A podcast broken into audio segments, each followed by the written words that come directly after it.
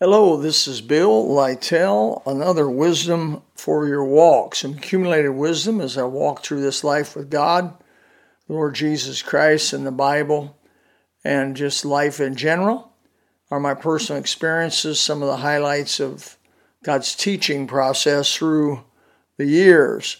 I just want to share with you uh, the power of generosity. The power of generosity.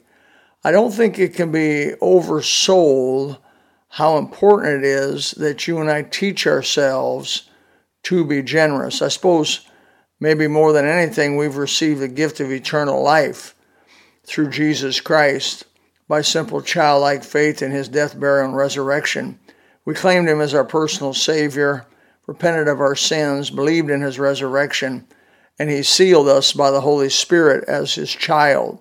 And now we are not uh, a foreigner, we are a child of the living God. Never to be separated, cannot be separated from the love of God. Romans chapter 8, verse 31 to 39. There's no way. Now, is that generous or what? He did it by grace, through faith, that not of ourselves, a gift of God, not of works, lest any man should boast. Ephesians 2 8 and 9. So, with all that said, we are recipients of the greatest gift that ever has been given to any man. It's more precious than gold, as the psalm said, yea, than much fine gold. I tell people at church sometimes if I stacked up a hundred pounds of pure 99.9 gold, right now it's about $1,850 an ounce. If I stacked that up, uh, a uh, hundred pounds of that in front of you and said, now, and I put a Bible old King James Bible out beside it, and I said, You got to choose one of these. You've got to choose one of these in life. You're going to have to choose the Word of God, or you're going to have to choose this gold. Which would you read? Now, I'll be honest with yourself. Stop a second. Stop. What would you really choose? That gold could make you squirt away possibly for the rest of your life if you invested it right. I mean, you may not have to hit it hard, worry about bills, maybe have new vehicles, maybe buy a boat, another house, depending on how you invested it, uh, and really have it made. But you know, eventually, you know, as a born again Christian, especially, there's an end to this life. You got to give all that up. Where where's the wealth of uh, uh, uh, the movie stars of the past? Where, where's the wealth of of Frank Sinatra today? Where's the wealth of Michael Jackson today? Where, where's the wealth of George Harrison, one of the Beatles today, or how about John Lennon? Where's his wealth? How about Elvis Presley? Where's his wealth? Well, you know, they enjoyed that for a short period of time and it was over. That's what happened. They gave it all up. If they were not rich towards God, then today they are in the poverty that only could be described by the Word of God.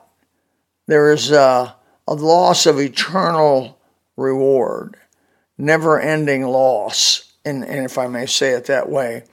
A verse that's grabbed me in the Bible is uh, Luke chapter 6, verse 38, Jesus' words Give, and it shall be given unto you, good measure, pressed down, shaken together, and running over, shall men give into your bosom. For with the same measure that you mete withal, it shall be measured to you again. Now, whoa. Put those words to memory. Luke chapter 6, verse 38 starts out with saying, You giving something. Give. And it should be, and that scares people. You say, Give. Oh, give. Yeah, give. God, God's basically saying, Have a characteristic of generosity.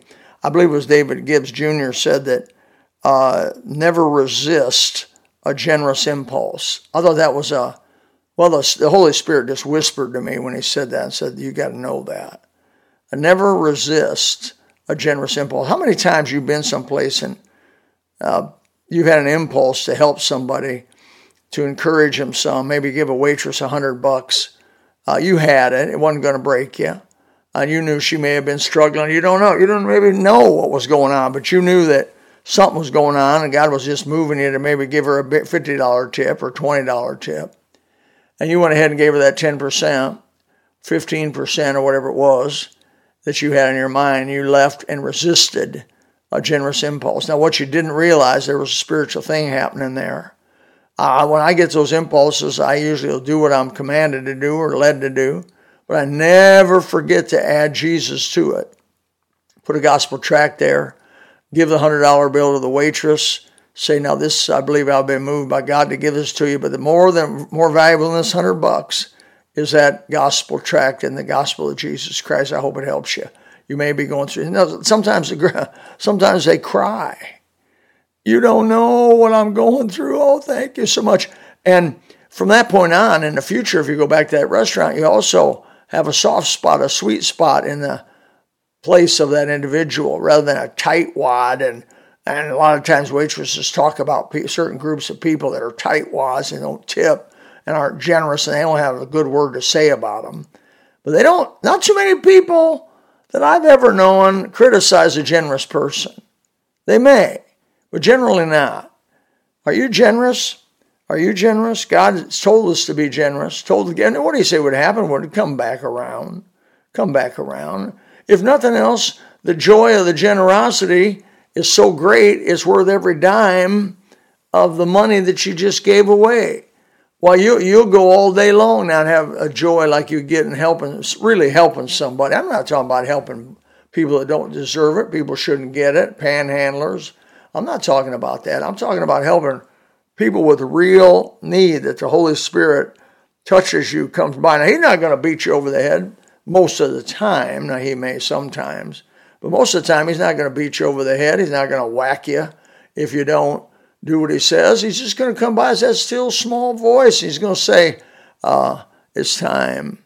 Do this, do that. By the way, isn't everything you own God's, anyways, really? I mean, isn't it really all His? Didn't he really give you the maybe the mind to earn it or the opportunity?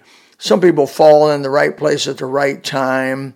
They get the right job at the right time, the beginning of a corporation, end up being multimillionaires really because they just were in the right place at the right time. Not so much they were super salespeople or they had a super gift. They just had a general gift or a normal gift, but it was at the right place at the right time. And it fell out for them. Man, if that's you, Go through your life giving, giving, giving, giving. I'm not telling you to give everything you own away, my, my, no. But I'm telling you, be generous as the Holy Spirit helps you to be generous and move around in your world and be known as a generous person. I know one. I know one, a very rich man, but locally he is.